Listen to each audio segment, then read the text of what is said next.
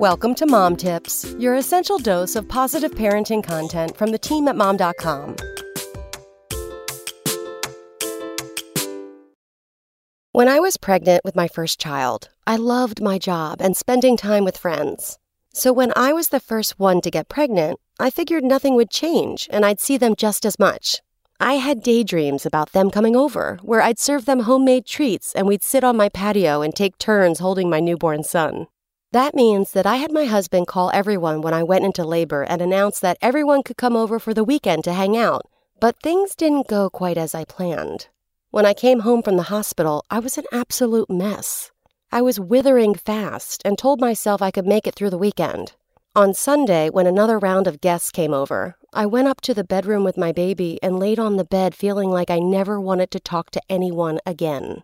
All this to say, I changed the moment I gave birth. I felt like my extroverted chip came out with my baby.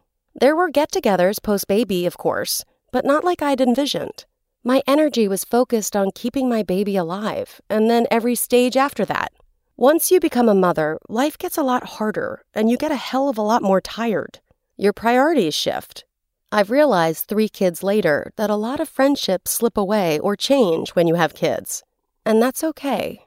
I used to feel so guilty about this, but when my girlfriends had kids, they went through the same thing.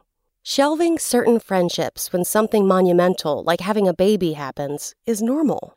Yes, friendships are vital to feeling well and alive.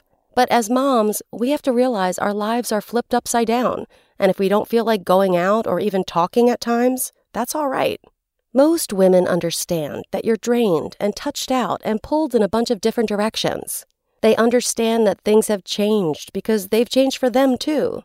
You may have less friends than your pre kid life, but the friendships you do have become stronger and more meaningful, and I think that's a trade off worth making. Come back tomorrow for more mom tips. Spoken Layer.